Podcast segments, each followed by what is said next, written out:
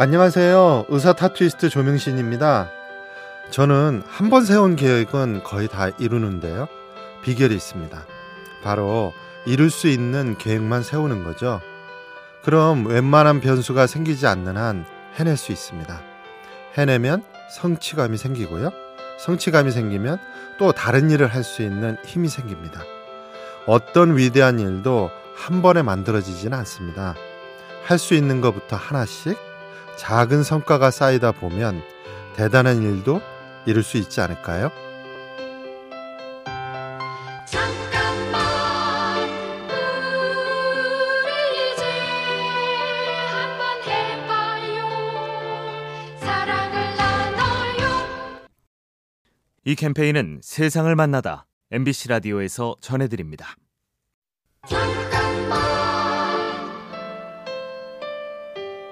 안녕하세요. 의사 타투이스트 조명신입니다. 아버지는 63살에 운전면허를 따셨습니다. 어머니는 65에 한글을 배우셨죠. 저는 나이 50에 문화인류학 박사과정에 들어갔습니다.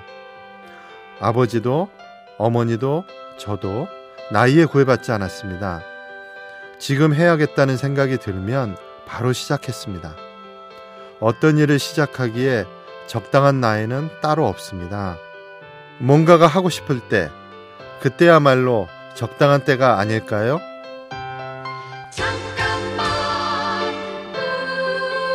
우리 이제 한번 해봐요 사랑을 나눠요 이 캠페인은 세상을 만나다 MBC 라디오에서 전해드립니다.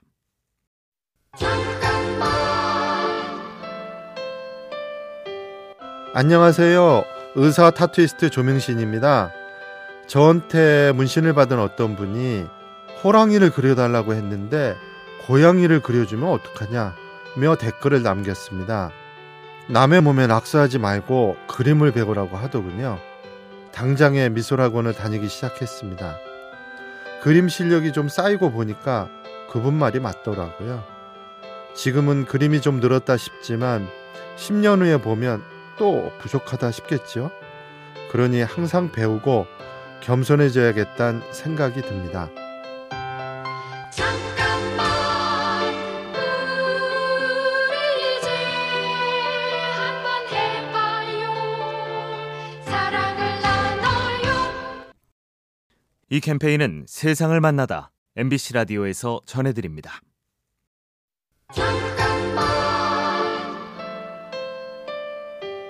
안녕하세요. 의사 타투이스트 조명신입니다. 호수에 돌을 던지면 파장이 일죠. 파장은 금방 사라져도 호수에 빠진 돌은 그대로 남습니다. 상처란 꼭 그 돌과 같습니다. 그래서 저는 상처를 문신으로 가리려는 분들을 접할 때 상처에 대한 이야기는 묻지 않습니다. 건드리면 다시 파장이 일고 그만큼 아플 수밖에 없으니까요. 본인이 먼저 말하기 전까지 못 본 척 하는 것? 그것이 상처를 가진 사람에 대한 배려가 아닐까 싶습니다. 잠깐만 우리 이제 한번 해봐요 사랑을 나눠요 이 캠페인은 세상을 만나다 MBC 라디오에서 전해드립니다.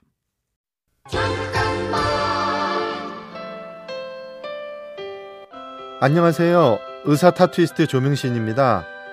요즘 100세 시대라고 하죠. 하지만 어떤 할머니께서 말씀하시길 80인생이 번개 오르릉 쾅 하는 사이에 지나갔다고 하십니다. 인생이 언제까지나 몸과 마음이 건강한 지금 같지만은 않을 겁니다. 그래서 저는 하고 싶은 게 있으면 더 나이 들기 전에 어서 하자고 생각합니다. 인생을 온전히 자기 것으로 자기대로 살았으면 좋겠습니다. 한 번뿐인 인생, 지금 이 순간은 다시 오지 않습니다.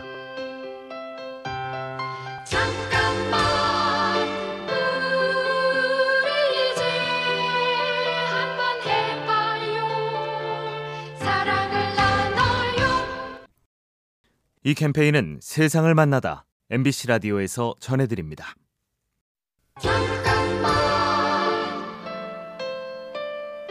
안녕하세요. 의사 타투이스트 조명신입니다. 저는 오늘을 재미있게 살려고 노력합니다. 흔히들 오늘 힘든 걸 참으면 내일은 좋아질 거라고 하는데요. 저는 그런 내일은 오지 않는다고 생각합니다. 내일을 위해서만 살면 현실은 늘 팍팍할 수밖에 없겠죠? 오늘이 좋아야 내일도 좋습니다. 내일이 어디서 뚝 떨어질 리가 있나요? 하루하루 만족스러운 오늘이 쌓여서 결국 내일이 되는 거 아닐까요? 잠깐만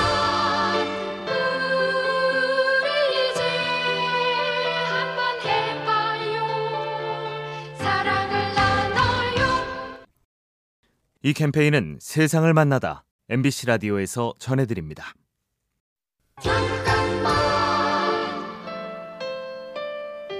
안녕하세요. 의사 타투이스트 조명신입니다. 어떤 아버지는 먼저 세상을 떠난 아들을 기억하기 위해 아들 얼굴을 가슴에 새겼습니다. 불의의 사고로 생긴 상처를 가리기 위해 문신을 하는 소방관도 있었습니다.